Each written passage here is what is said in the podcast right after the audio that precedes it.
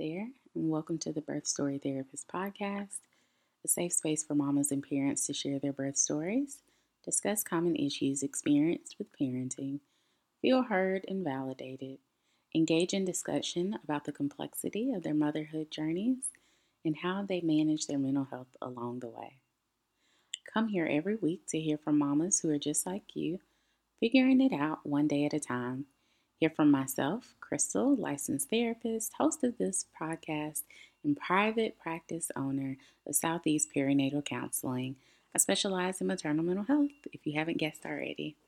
I'll share helpful tips and techniques to manage your mental health as you navigate motherhood, both in the perinatal and postpartum period, as well as bring on other mamas so you can gain from their history, their stories, maybe some gems that you can apply to your motherhood journey.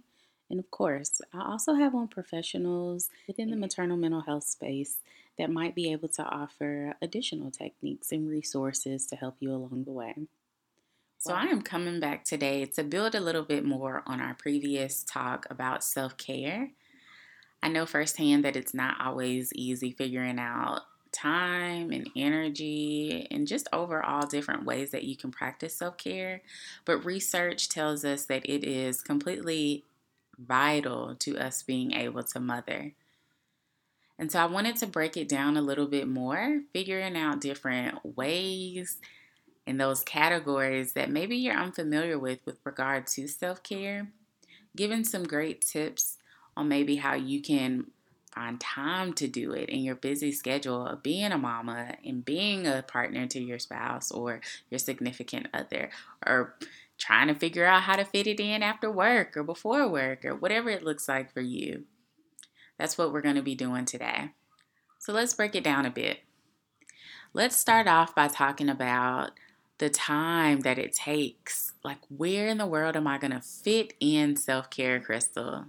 I'm with you. Sometimes I find myself fitting in self-care at midnight. Sometimes it's in the middle of the nap days. Uh, well, yeah, nap days when he will take a nap. Sometimes it's in the middle of uh, my morning while he's eating his breakfast. Um, or even outside. I give him to dad and I go outside and take a break for myself. The key is making sure that within that twenty-four hour period that you are finding time to do it.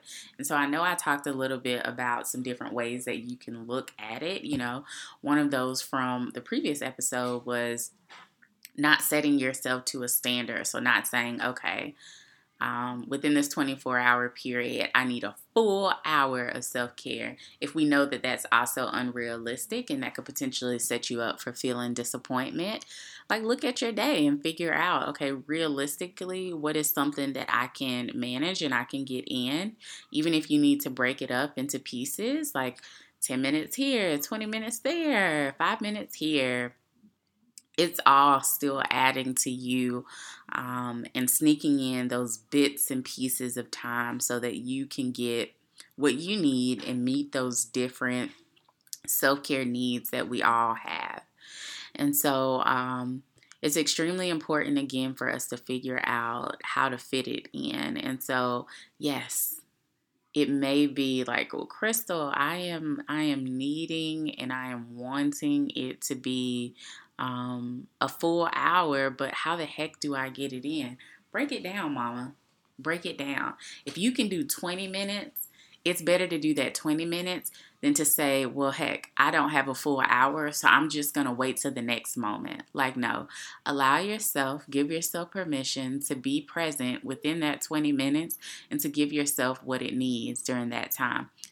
Because who knows, the day may become chaotic or even more chaotic, and you might not even have that twenty minutes later, let alone that hour that you're so desperately wanting. And so again, figuring out how you can break it into pieces, and maybe later on you can pick up a little bit more time or whatever the case may be. Give yourself what it needs, even if it's a few moments or a few minutes at a time. It's extremely important. It can make a world of a difference as opposed to saying, I don't have enough time, and so you don't do anything at all. And so one of the interesting things there is to set the tone, right? And so if you are planning on saying, I'm going to journal in the evening tonight as a part of my self-care, then go ahead and figure out what are some things that typically pop up in the evening times that could potentially derail your plan or your intention of sitting down and journaling, right? And so if that is, um, whew, uh, your little is going to want to read that truck book for the hundredth time throughout the day, then you might want to tag dad and say, hey, so I'm going to read this truck book one or two times, and then after that, I may have to pass it on over to you. We want you to be mindful of the fact that, you know, things can pop up, obviously, that you can't account for, but when there are things that you can account for, like, okay, you know, you may have to cook, or you may have to um, finish the laundry or something like that. Understand that your mood is obviously affected by some of the things that pop up. And so if we want you to be in a good space, to still have the desire, the energy to be able to meet your self-care needs, then we want to make sure that you're supported, one, so again, tagging your partner, but then also, two, again, making sure that you are getting those things done that you already know potentially may become an issue or you may have to handle. And so again, tackling that dishwasher a little bit earlier than you typically would, or um, deciding, hey, I'll just load it after, or Um, and I let me just say that there. Sometimes I'll tell you I personally put things off. Like I'll just say laundry for an example.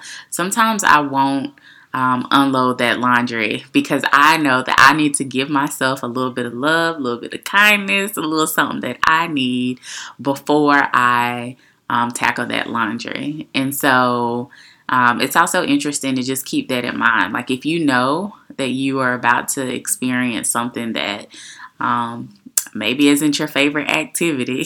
Laundry is not mine, which is why my husband typically does it. Um, or an activity that drains you even. How about we put something before it and put something after it, right? And that's the whole point of self-care. Self-care is the idea that you do these things regularly. They're the maintenance type activities and behaviors that you engage in, that you set yourself up for success emotionally, mentally, physically, socially, intellectually, all of those things.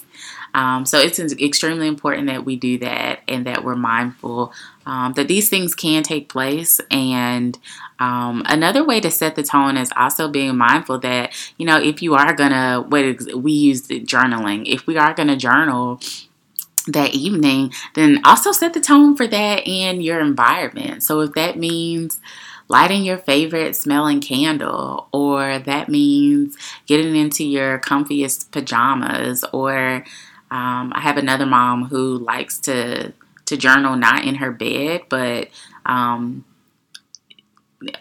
in the living room, in her own comfort of her own space. It's like her own little nook area um, where no one is down there. Everyone's already upstairs. They're already in bed. Um, and she comes back down, and that's her quiet time to herself in her spot. And so I would encourage you, whatever that looks like for you, if it's propping up on your favorite body pillow, then you do that and you create the environment. If it's dimming the lights, turning off the T V, um, if it's journaling outside on your screened-in back porch or outside on your lawn, like whatever it is, like figure out what that thing is um, for you in order to set the tone. So there are many different ways that we can set the tone that we just talked about. The other thing that I'd like for you to keep in mind with self-care um, and figuring out how to uh, fit it into your day is the more that you make it um, a routine or a ritual, the more easy it is to fit into your day, right? And so if we treat these things like brushing your teeth or um, eating, which are also forms of self-care. But if we treat them and we look at them like things that have to get done during the day, then we can also see them as being valuable to us and to who we are as people. And so being mindful again that the more that we practice it, the more that we put it into our daily life, the more it becomes a ritual and we see the significance of it. Um, So yeah, so that that's another great that's another great tip right there. Um, another one that I would say is being mindful that you fitting it into your day may come with um, its challenges. And so um, again, I am someone who uses the word intention quite a bit as opposed to goal. And so a goal, sometimes you Um, may run into guilt or disappointment or shame or any of those negative feelings uh, when a goal is not met. But with an intention, you really give yourself the opportunity to say, hey, if it happens at this time, then that's amazing. That's wonderful. I met my intention.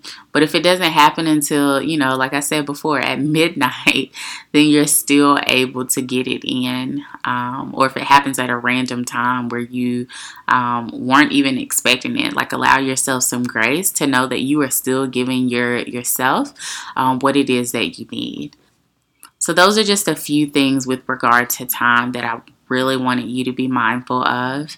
Um, I hear a lot of moms I'll also say, you know, how do I practice self-care if I don't have that support, Crystal? So if you don't have a significant other or a spouse that you live with or don't have family nearby, um, one of the, the things that um, I've talked with moms who are in this situation is to be mindful that there are always pockets of time that you can utilize.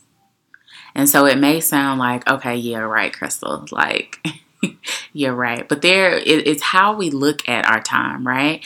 And so if we look at our time as being jam-packed down to the second, then of course we won't be able to see those areas. And so sometimes I have moms map out their day, and I would encourage you to do the same if you are someone who maybe doesn't have that support where you can have your kids Um, spending time with them while you're taking some time for your own self-care needs, or um, you're you're just really struggling to figure out how to fit it in into your day, um, to really map it out and look at, you know, what do you do literally at six o'clock in the morning when you wake up? From that moment, are you laying in bed for like fifteen minutes and like just rolling around, fighting the day, procrastinating to get up? Could that fifteen minutes be spent on something else, or is your body really telling you to just rest? And so we're going to get into that a little bit more um, in this episode. But are you, is that fifteen minutes before you actually, from the minute your alarm goes off to where you actually physically get out of bed and put your feet on the ground, is that some time where you could be doing fifteen minutes of like a facial for yourself, or fifteen minutes of um, some stretches um, or some yoga or something? And so really looking at how you're managing those empty minutes um, and how you can use them to your benefit for self-care. And so again, mapping out your day. I mean, literally from like, okay, are you just... There, there's a term that I sometimes use. Uh, it's slipping my mind. Um, I'll just say mindlessly. Are you mindlessly just scrolling on uh, scrolling on Instagram or on Facebook or watching YouTube videos or something like that? Which, you know, sometimes they could be a part of your self-care as well. Um, But is it just wasted time to where it's not serving you in any way? And if that's the case, then how could you repurpose that time into something for your self-care? All right. So yeah, so those are some tips there. Um, I wanted to break down self-care a little bit more. And so there are different categories for self-care. There are emotional self-care needs. There are physical, mental, spiritual, um, and what I like to call supportive, but others call relational. Um, so let's start there. So with regard to supportive or relational self-care needs, um, sometimes that's being able to engage with the people who are a part of your tribe. And so the people that are a part of my tribe are definitely my best friends and um, to some degree, even my mom and my sister, you know, just being able to um, talk with them and to really let off a little bit of um, the edge of my day or Um, even the highlights of my day, because that's the other thing that I'd like to, to mention about self-care. A lot of times people think of self-care as being just um, things that you do when you're kind of feeling um, down or blue or low or burnt out. Like, no, you know, like these are things that you do even outside of those moments. Like, yeah, I may be feeling, oh my goodness, like my face just feels really dry because of the cold weather. We're in winter right now, and I need to go and do um, a face mask or something, and that be a part of my self-care. Okay, cool. But maybe I don't have to wait until my face dries out before I do that. Maybe I can do it regularly. And so again, that's reminding you there that self-care is also something that you do outside of those moments where, oh my goodness, I need to put something in place. Okay. Um, so yeah, so back to supportive or relational needs. So creating your tribe, so reaching out to them for support um, if you're going through something. But again, also like what I was just talking about, also when you just want a good kiki. And so for those who don't know what a kiki is, it's a good time. So cracking up and just joking around about anything and nothing um, can be quite helpful and supportive for, for meeting that type of need. And so sometimes um, you may ask yourself, well, Crystal, how do I even know um, like whether I need this need met or whether I don't need this need this need met, sorry. Um, and so sometimes you might find yourself, and frankly, I've been feeling this way a lot lately because COVID and with the restrictions and, you know, precautions that we all have been taking with social distancing and whatnot, um, is wanting to see family and wanting to see friends and really looking at, um, okay, I am missing them, right? And so if you're missing someone, if you're feeling like, man, like I just feel like I need to connect, um, and I'm feeling like I need to connect with another person or engage with others, anything of that sort, then that may tell you, that may be an indicator that this need is not being met.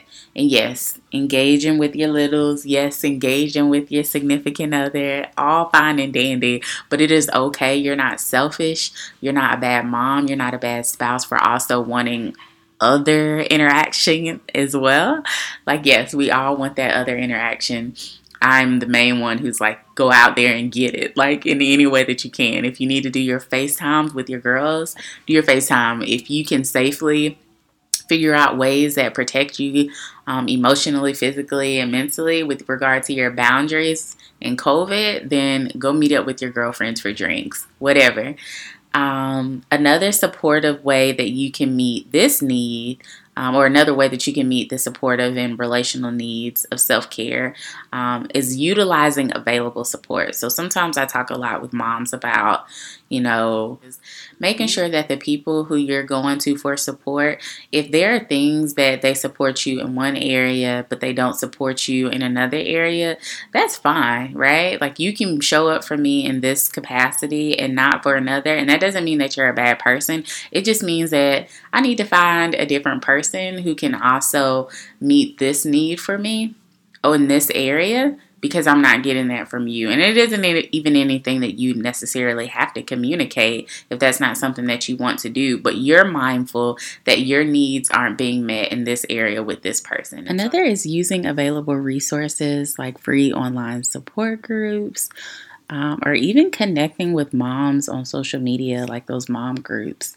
There is nothing like being able to share in a space with like-minded women who are also dealing with the same things in their life. Um, having that collective voice and interest And figuring out how to do life, how to do motherhood can be so warm and so comforting um, when you're surrounded by others who share the same interests that you have in figuring it out. And so I would encourage you to see this as being a part of self-care as well, and engaging in activities um, such as support groups that can connect you with other women as well. Whew, this is a big one right here. So since we're talking about supportive or relational type self-care activities, one that I often Um, talk to clients about and see quite a bit in my practice for new parents, new moms, is making sure that when you communicate with your partner, that you are not alienating them or isolating yourself with the language that you're using, right? And so often I see in communicating with partners, and I had to get to a place there too, Um, and it's still something that, you know, I, I say we're on our journey of figuring it out, because we definitely are. It's a day-to-day thing. But making sure that your language and your communication with your partner leaves space for them to support you and for you to support them throughout your parenthood journey. And so an example of that may be making sure that your language isn't passive aggressive, right? Making sure that you're not using language that insinuates the opposite of the desired outcome that you actually want.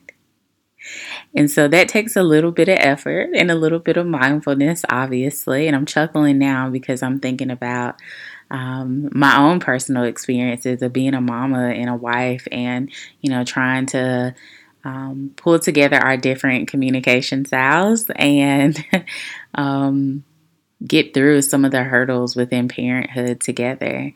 And a huge one, again, is just being mindful that sometimes we can alienate our partners um, with the ways that we communicate. Um, so sometimes I'll find myself saying, and I've heard other moms too, I run a support group, and it's so amazing to hear, again, here we are just talking about a support group, but to hear other mamas say, oh my gosh, me too. Um, so it's very interesting that we just mentioned um, support groups a little bit ago. Um, but yeah, so myself and other mamas I've heard say to their partners, like, or their support persons, even if they aren't a partner, to say things like, I'll do it because you, you don't do it right anyway, right? And so while you may think it, right, hella passive aggressive to use that type of language, it also sends the message that don't worry about, you know, trying to change the diaper or trying to prepare a meal or trying to do X, Y, and Z for baby or your little, because you're not going to do it to my standard. And it sends such poor messages, right? And what we might want to say, or what we might want to think about, um, is these are the ways that are most helpful for me. And that's a that's a different approach that you can take, that it lands much differently than the first way that I said it. Um, this one is a little bit more inviting when you say, you know, these are some different ways that would be most helpful um, when doing diaper changes, or whatever example um, you'd like to use for your personal situation. Um, another one that I that that I thought of that came to mind was um, being mindful that your communication doesn't isolate yourself. And so um, sometimes when the stressors of motherhood and parenthood and the demands that come with it become overwhelming, um, we aren't able to see that, man, like, we could really use our partner, um, and they can really be of help to us in our time of need. And so sometimes we might find ourselves saying, well, I got it, I'll do it, I'll do it, I'll do it, and not realizing, like, you have someone who's there and maybe they're not the most um, proactive person, but they are still willing and ready to jump in and get their hands dirty whenever you ask them to, right? And so that could look like saying, hey, I am really feeling overwhelmed. I need to go and take a hot shower. I need you to watch little, or I really need a break. I'm thinking about taking some days off from work, and I might want to just sleep for a couple of hours, not have to worry about dinner, and I just really need a weekend to just chill out. And I need your help in trying to make sure that this happens, right? And so being mindful that you're not just saying, okay, I am not realizing that I need these moments of rest, or I need these moments of self-care and taking advantage of the coping skills that are within your toolbox, and instead saying, I'm going to burn myself out by trying to do all of this, not asking for help, and instead retreat. Right? Instead, isolate yourself. So being mindful that you're communicating through not just your words, but like we mentioned just then, your behaviors as well.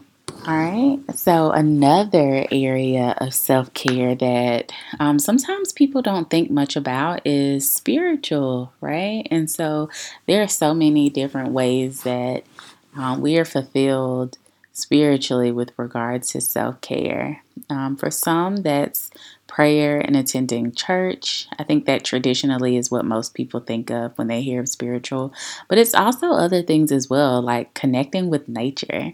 I love being outside, hiking, going on walks, riding bikes. Like, that is my thing. Like, I feel the most connected and aligned. My mood changes, um, so many different things. Um, It helps me to be a better mom when I'm able to connect um, with my environment on the outside.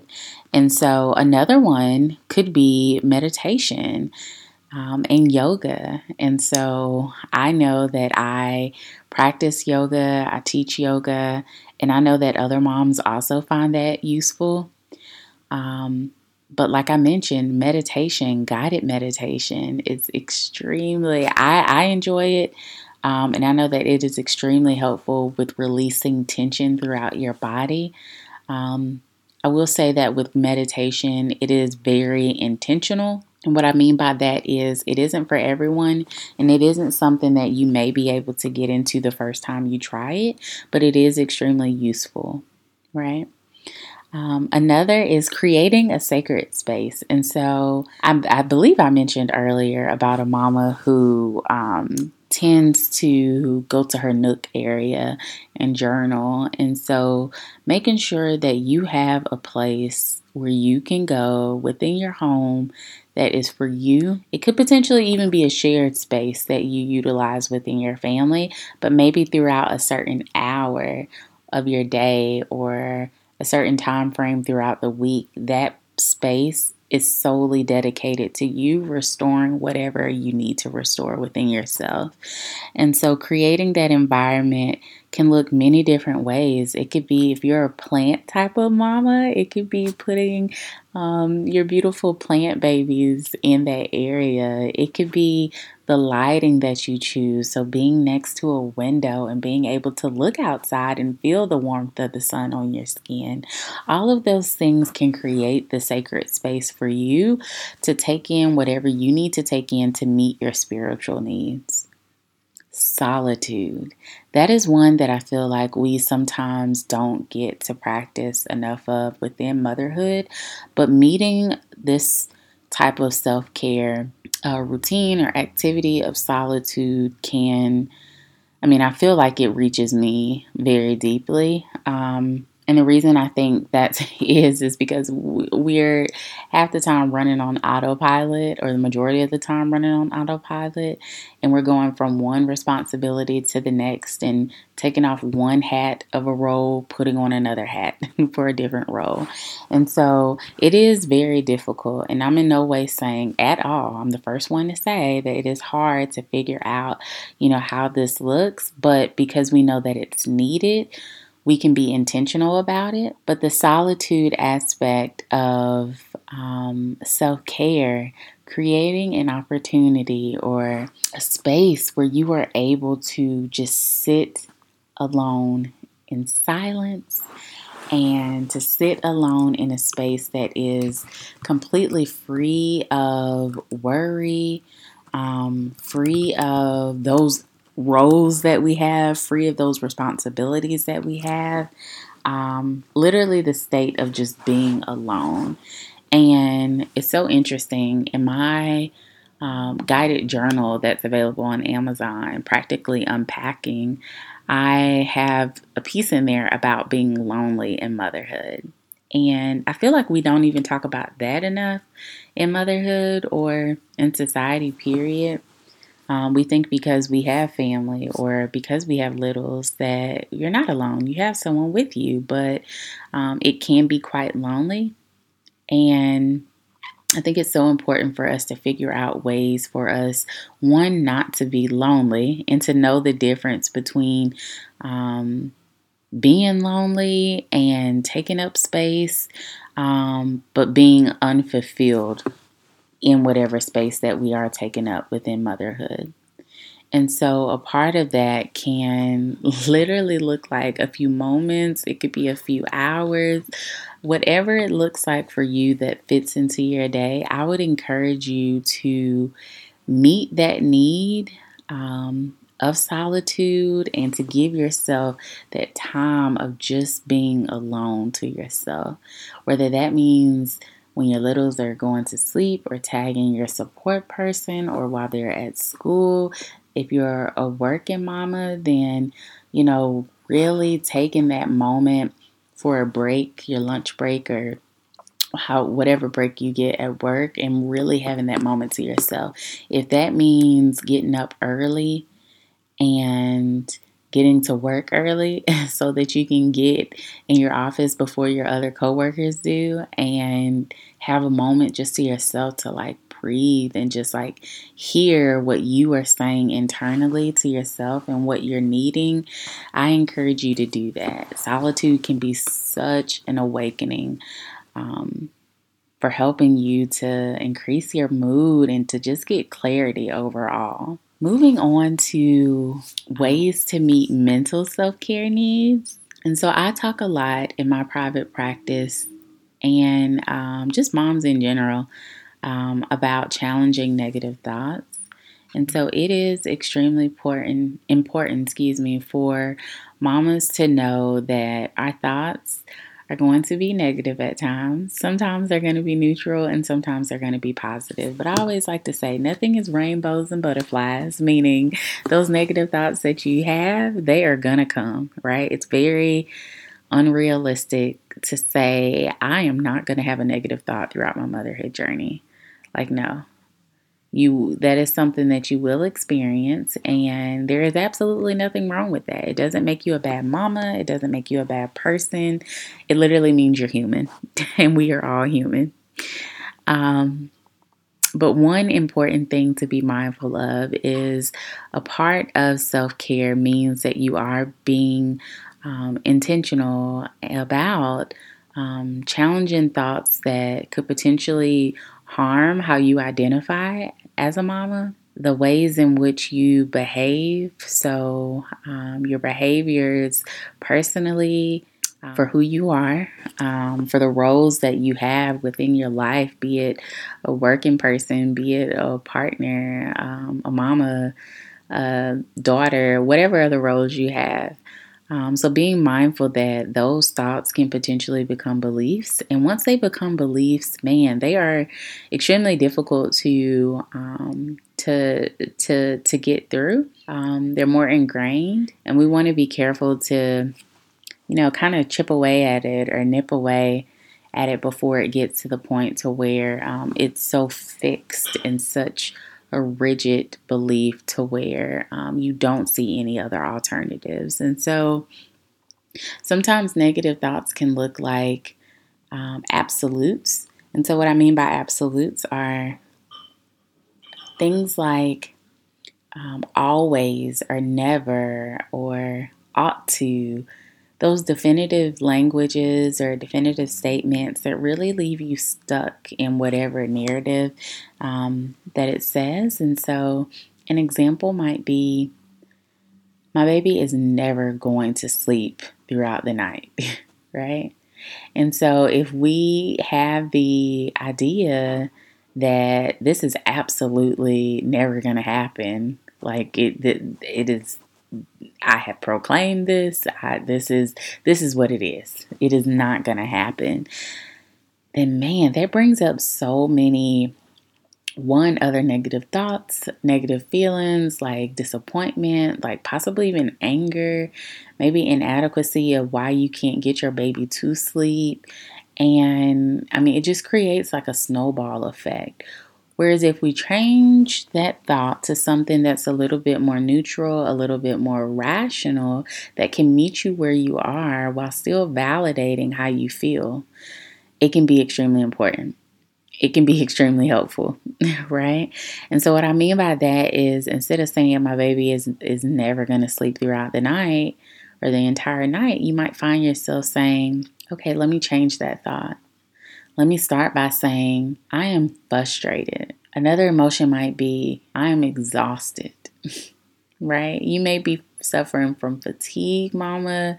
You may be suffering from, um, oh man, anger even, that you can't get this sweet little nugget to sleep throughout the entire night. There may be so many emotions, but being able to identify them, being able to validate those emotions and say to yourself, I am feeling this, and it's okay that I'm feeling this. It is very natural and it is common for me to experience these emotions. There's no shame, there's no guilt in me having these things present, right? And then going a step further and saying, but how is this thought serving me, right? How is the thought of I'm this is never going to happen helpful, right? It puts you in a box and you're only limited to whatever is within that box, that never. Um, and it's very fixed, very rigid.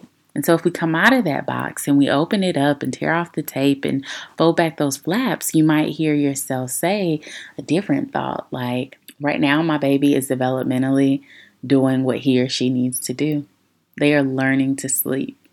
They're figuring it out. What are some different ways that I can X, Y, and Z? Right? And so maybe that means having your partner help you. Maybe that means going to see a pediatric sleep specialist.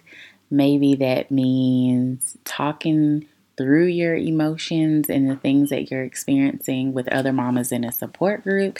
Maybe that means talking to your pediatrician. Maybe that means looking at the way that your bedtime routine is set up. Um, maybe there's a lot of stimulus going on or stimuli going on, like the T V is on, or there's a lot of activity right before bed, and Um, baby isn't able to wind down, or maybe just simply baby is figuring it out, right? And maybe um, hard to hear, but maybe you as a mama need to do a little bit of um, shifting of your perspective in terms of learning developmentally um, the things that babies learn as they figure out sleep. And so that can be quite challenging. And I brought up sleep because that that is a really difficult one for new mamas. It was for me. Um, and so I'm right there with you, mama. Um, so yeah, challenging negative thoughts is a really good one. And that's something that I encourage you to do um, daily. I do a gratitude journal where I look at, you know, the things that I'm grateful for, but I also look at the things that were a bit challenging over the day and some of the thoughts that I had that possibly were irrational or unrealistic that may be harming the way that I um, mother. And so for someone else, that may be just simply journaling. For someone else, it may be talking it through with their significant other. But making sure that you are doing what you need to do on a regular basis to challenge those negative thoughts. And not just saying, okay, I had a thought earlier and you never revisit it again. Like, no, because it will pop back up. right? Because these situations, if we don't think through them in a rational way, they will continue to fester and continue to bring on thoughts that can be potentially harmful to your motherhood journey. Assess your values. And so um, that's a huge one. And so we know that with time changing, um, and not the seasonal seasonal changes, but the society changes or societal changes. And um, with having a partner or family, um, even traditions, that things can look really different from day to day. Even with COVID going on, you know, a lot of families are making a difficult decision of whether or not to send their children to school or to daycare or to vaccinate or to not vaccinate. And all of these things are really difficult. Um, and so it's so important to continue to go back to your values and to continue to assess and reassess and to figure out how to align yourself with the things that work best for you and for your family. And so that's extremely important. Oftentimes I hear so many moms say, you know, I don't know why this isn't working. I'm like listening to what other people are saying. And, you know, it's incredibly important for you to realize that your values, they drive the things that you, one, believe in, but also the way in which you parent and the way that you mother. And so bringing it back and exploring what your values are and how their influence can be extremely important. And it's something that I would encourage you to do um, often. I'll give an example. You know, when I look at my values from early adulthood, Um, I guess I'm still in early adulthood, but um, from where I was, even before I became a mama to now, I should say, um, being almost two years in, they have changed, right? From my parenting style to um, putting that up against how I was raised as a child and the things that, you know, I saw in media about how to mother. Um, all of those things are extremely important. So yeah, assessing values. Another one that can potentially go under um, mental self-care is evaluating your expectations. Now, if you don't know by now, I love talking about perfectionism and managing expectations within motherhood. So I'm not going to delve too deeply into that because um, I have a previous episode on it, and I'm going to do some subsequent episodes on it as well. But just being mindful that evaluating your expectations on a day-to-day is something that I typically would suggest for mamas to do in terms of practicing self-care. We know that whew, we can have, uh, I don't use the word goal too often, but we can have a goal or intention in mind and it completely be de- derailed because, you know, of outside circumstances or external factors that's that just come up and are in the way. And we can account for everything, but again, some things are out of our control. And so being mindful that you have the capacity, mama, to adapt, to um, modify your expectations, to meet your needs in that moment. You have the capacity to do that. And so I'll give an example. I had a mama before share with me how much she was struggling with um, postpartum depression. And she kept saying, like, this was so much easier with my previous child. Like, we were sleeping by now. He was taking more bottles by now. You know, he wasn't having trouble at the breast. Like, all of these things that she, you know, kept saying, well, how come this is happening? Because it wasn't happening with my other child, my first child. And we really had to look at those expectations, right? And we really had to be mindful that every situation may not be, you may not be able to use the same tools that you use in every situation. And that doesn't mean that you're a failure. It doesn't mean that, you know, the tools that you have that have worked before are no longer useful. It could just mean that, you know, you need to switch around those expectations and really um, look at the, the situation that you're in and use what works for you then, right? So oftentimes we think that we have to know it all or we have to have it figured out, but no. Sometimes it can be you doing what works for you in the moment and that be enough, that that can be enough.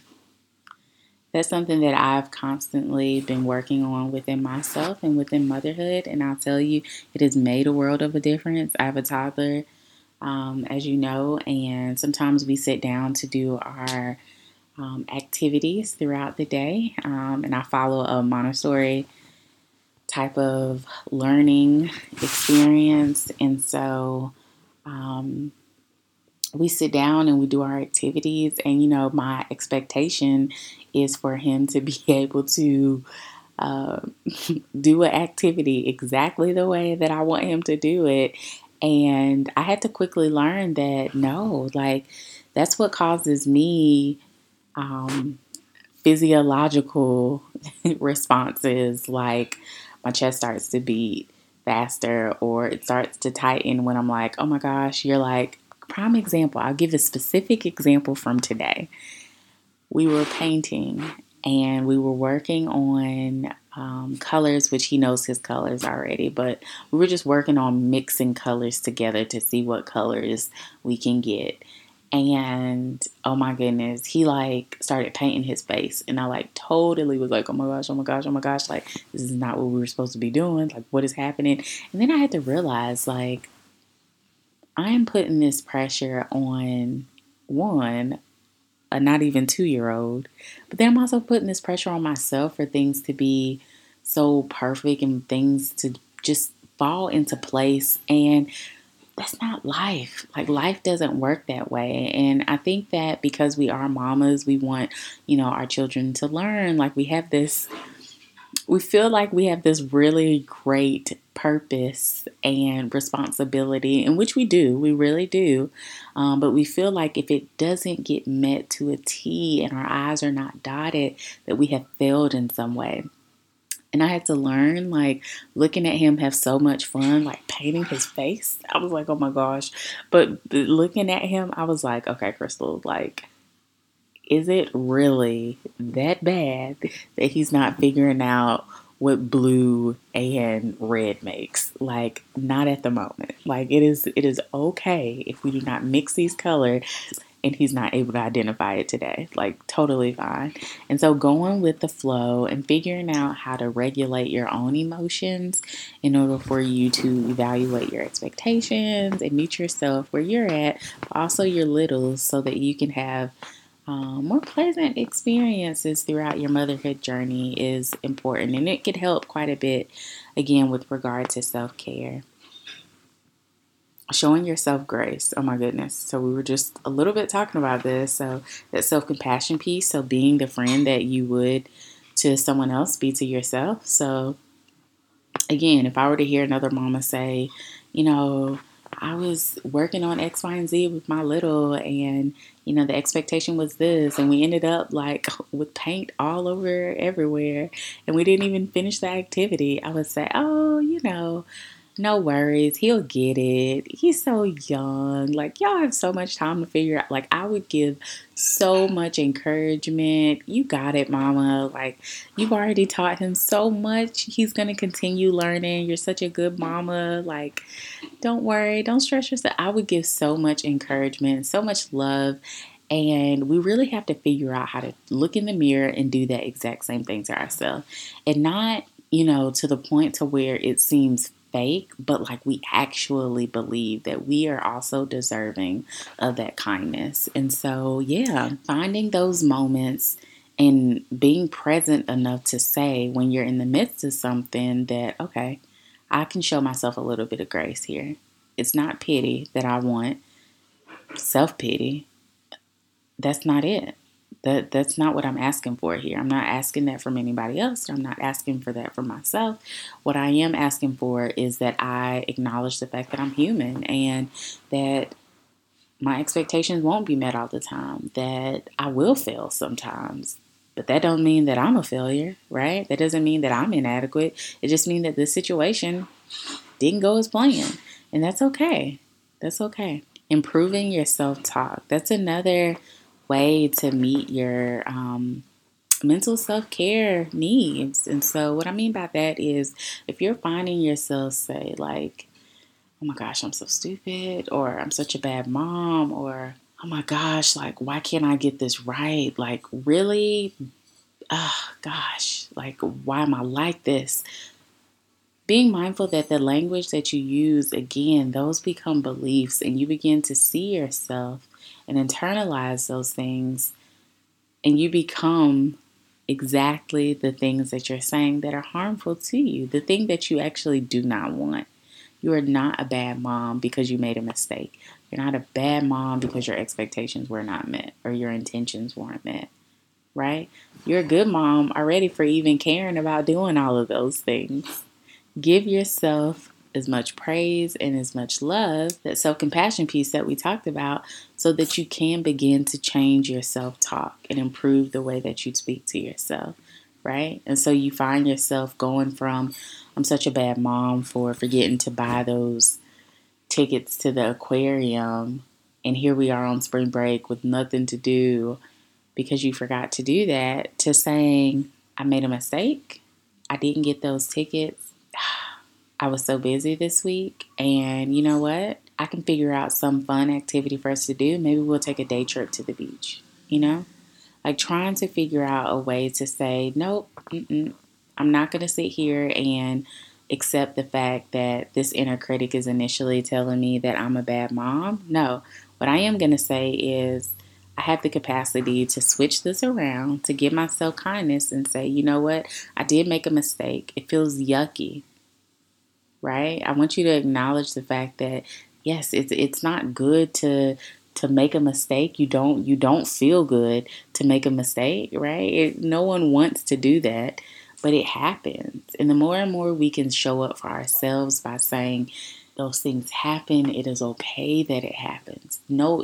One, I always tell mamas, and I always say it to myself, you're not in a race with anyone else, right? No one's beating down your door saying, girl, did you make a mistake today? No one is saying that to you. Not one person. Improve your self-talk.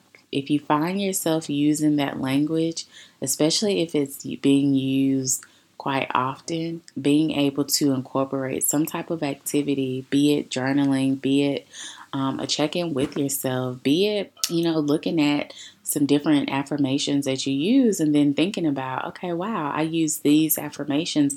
What what words did I say to myself that don't reflect these affirmations that I speak over my parenthood and my motherhood journey?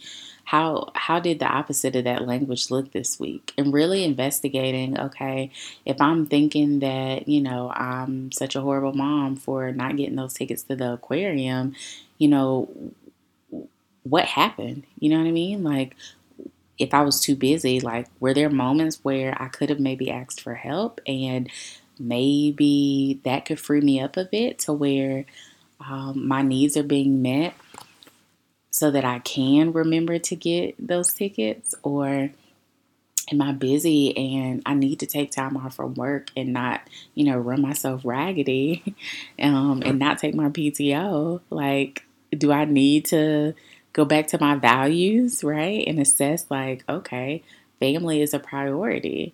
And so improving your self-talk can can allow you to look at a lot of things, actually, um, to help you meet that need. So moving on, your physical needs. And so, so one of the things about quality sleep is that it can look different for many people. It's very important. Um, sometimes I suggest getting a sleep schedule and not putting yourself on a sleep schedule per se, but really looking at how you're currently sleeping.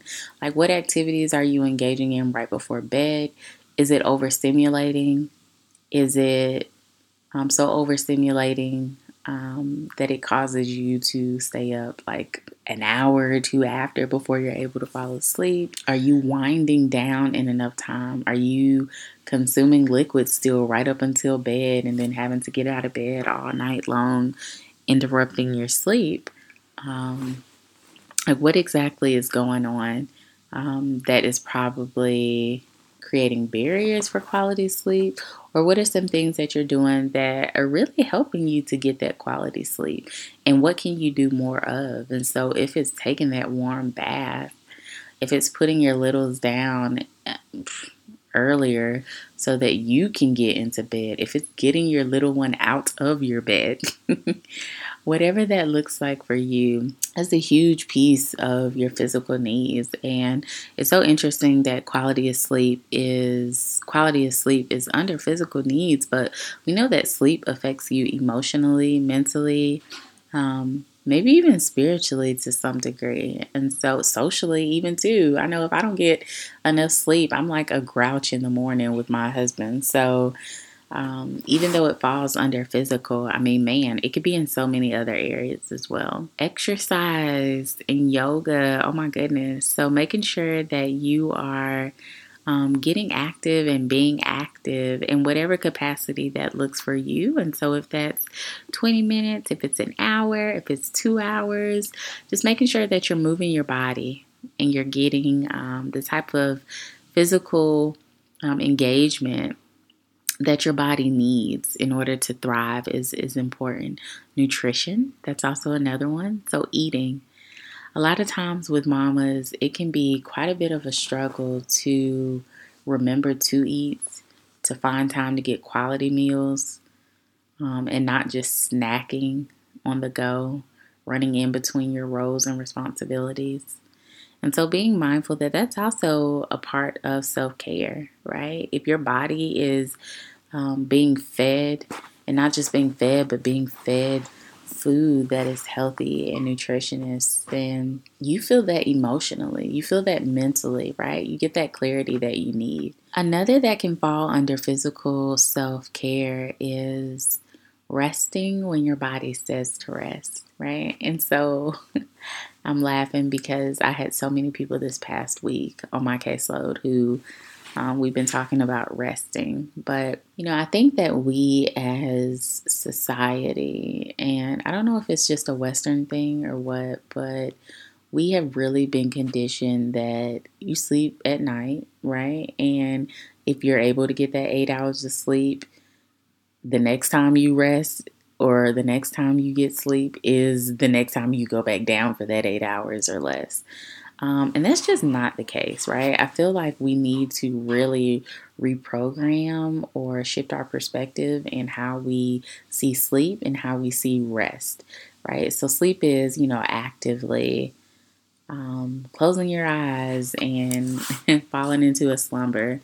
Um, but that rest, that rest could look like your alarm clock going off in the morning and you don't actually have to get up right then, but you laying in bed, tossing and turning, but feeling like, oh my gosh, I need to get up and I need to like start preparing breakfast. You need to make your list for today, your reminder list. You need to go and get yourself ready. You need to go, go, go, go. Like, no, allow yourself, if you have time, to just lay there, to just catch a breather, allow your body to just, I, I say fall, but like literally fall into a restful state, a relaxation.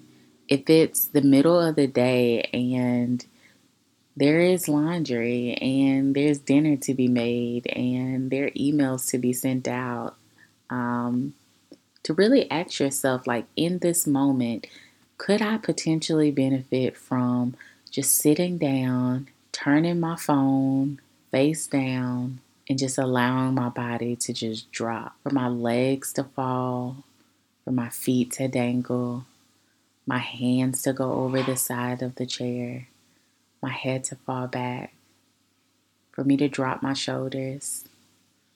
Could that be what you actually need? Or do you really have to get up and get to that laundry? Or really have to email your coworkers back? I don't think that we realize how much rest can do for us.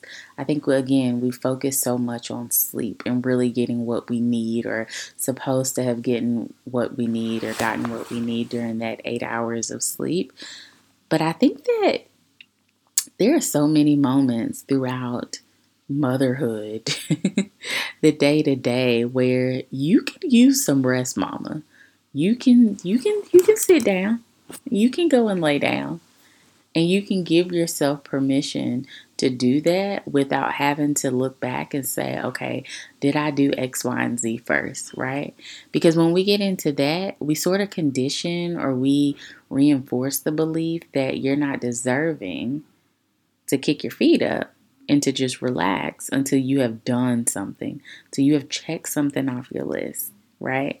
If we look at that further, what that tells us, right, what the message is sent to us is, you can't sit down. You can't kick your feet up. You can't just relax until all of that stuff is done. But hell, by the time you get to doing it, you're burnt completely out, right? And so allowing yourself those moments of rest when your body says to, not waiting until you're completely burnt out and overwhelmed and ready to snap, or even your body is so tense because you've been moving so much and doing everything. Giving yourself permission to do it then. That's a part of self-care. Sex. Sex is another one. And, um, you know, whether you have a partner or whether you masturbate, whatever it is that you think of when you hear sex being a part of self-care, again, masturbation as well, um, is being mindful that that can do a lot for you. We know that there are a lot of different hormones that go off when you are engaging in sexual activity and being stimulated in that way, um, and that could affect your mood in a positive way as well. You also release a lot of stress. And so I would encourage you to be mindful that when you are a mama and you have a toddler, you have a little, it can become like, oh my goodness, this again. Like, I totally get it. I completely understand. Um, but it also is very helpful for you to relieve stress and connect with your partner as well. And so keeping that at the forefront of your self-care um, is important. And it can be um, quite helpful in you being able to de-stress and for you to um, give your body the love that it needs. Um And the stimulation that it needs, right? You also communicate different things to your partner when you are engaging in sexual activity with them. It doesn't have to be um, intercourse. It could just be intimacy as well, like kissing or physical touch even. Last but not least, emotional needs. So attending therapy. My goodness. So those who are listening who do attend therapy regularly, you're already meeting some self-care needs right there emotionally because you, I'm assuming, go on a regular basis um, and you're able to explore and process the many ways that um, motherhood and life's highs and lows are affecting you. So there we go. Um, another one is journaling, like we've mentioned already, um, the use of effective coping skills to manage stress. And so on a previous episode, when I talked about self-care um, and coping skills, I mentioned how um, sometimes we use coping skills, but we don't realize that they are maladaptive. And so what I mean by that is um, sometimes we use coping skills that we Um, think are helpful, but they're actually not helpful. They could be defense mechanisms that we use to try and protect us, and they're not actually doing any um, any service to us. And so just being mindful that when you are engaging in um, regular use of coping skills, so um, whatever that looks like for you. Because we, we could go on a list here, but I see that we are, um, we've talked about quite a bit already. Um, it can be extremely helpful for you meeting those emotional self-care needs. Validating your emotions. We talked a bit about that earlier. Um, so being mindful that a part of self-care is also saying, I am having this emotion. Um, it is present. There's no need in me pushing it away. Right? I want you to know that affirming and validating where you are and the emotions that you experience within motherhood um, is helpful for your journey. It's helpful for you to know that you're not alone. It's helpful for you to know that, sorry, it's also that reminder that you're human. Um, and that's so important, because oftentimes that, that motherhood title or that mother title is so heavy. It's so heavy, y'all. I feel it every day. And then the last one that I wanted to mention is safe emotional boundaries. And so when you create safe emotional boundaries within motherhood and you make sure that they're in place, and you're making sure that if they're violated, that you're addressing them, um, that that is a part of self-care. And it's so important for us to do that because it protects us as individuals, but it also protects you as a mama, right? So if you're telling someone, when you say those things to me, it's hurtful, right? When you say, oh, you know, you aren't doing things the way that I would have done things, right? If you hear that from, let's just say your mom. She says like, oh, why why do you do that with so-and-so? That's not how I raised you. You know, you, you have to be mindful that your um, way of doing things for your child um, is the way that you choose. And it works best for you. The way for you to mother your child is the way that you think is best. Um, not for someone else. And if you are constantly being emotionally violated in any way from family, from friends, from media that you consume, that you create boundaries so that you don't have to engage in those things and don't have to receive them. Um, but if you do choose to continue to engage and interact with people or with things within your life, that you have these emotional boundaries in place and you do address them because it's well within your right. Um, and it helps you going forward in being able to see the things that you will tolerate and the things that you will accept throughout motherhood as well. When you are able to, you know, create this Um, this, I guess, toolbox of activities or techniques to meet your self-care needs, um, it reinforces that, mama, you don't have to neglect who you are, and you for darn sure don't have to wait until a crisis happens in order to respond. And it's so important for us to remember that when we wait to the last moment, or we wait until we're ready to explode, or till we're we can't go anymore, or to where we are needing to check out and, you know, go and, you know, leave our children or leave our husband, or we're wanting to even die, if I can be brutally honest with you, that there was a moment to where we probably could have looked back and said, mm, you know, how exactly was I really utilizing self-care? You know, were there activities, were there behaviors, were there things that I could have done on a regular basis in order to protect myself, in order to protect my motherhood journey, in order to really show up for myself in the way that I deserve, in the way that fosters hope and embraces everything that motherhood could be? Um, and so I want you to know that it's not impossible to do these things. In fact, it is um, everything but impossible because of who you are. Even though it's a conscious act or a conscious decision, it's very intentional for you to do.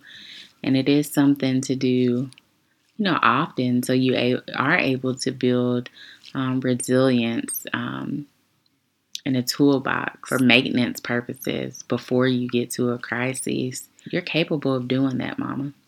You are. There is nothing stopping you from being able to really pour into yourself the way that you deserve to be poured into and to be taken care of.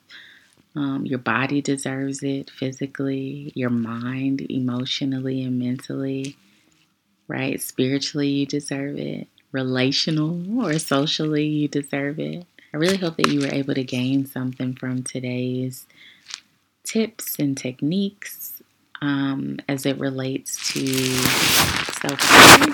Really excited to have brought you this part two. Um, and yeah, I can't wait to engage with you and to receive feedback on the ways that you are practicing self-care Um, I'd love to be able to pick up some tips from you, maybe some different activities that you're engaging in that maybe I haven't tried yet. You can follow me at birthstory dot therapist on Instagram and drop somewhere on a page or on a post that you um, are practicing self-care, and let me know the activities that you're doing so that we can um, swap out some different tips. We're all in this together, Mama. Take care. As always, it's important for me to note that this podcast does not replace being connected or receiving therapeutic services from a licensed mental health clinician. If you are experiencing a life-threatening emergency, please call nine one one or go to your local emergency room.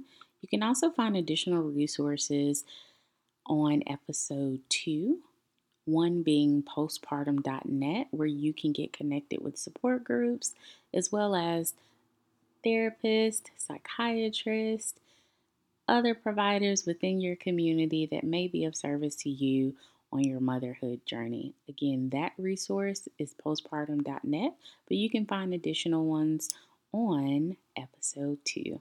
Thank you.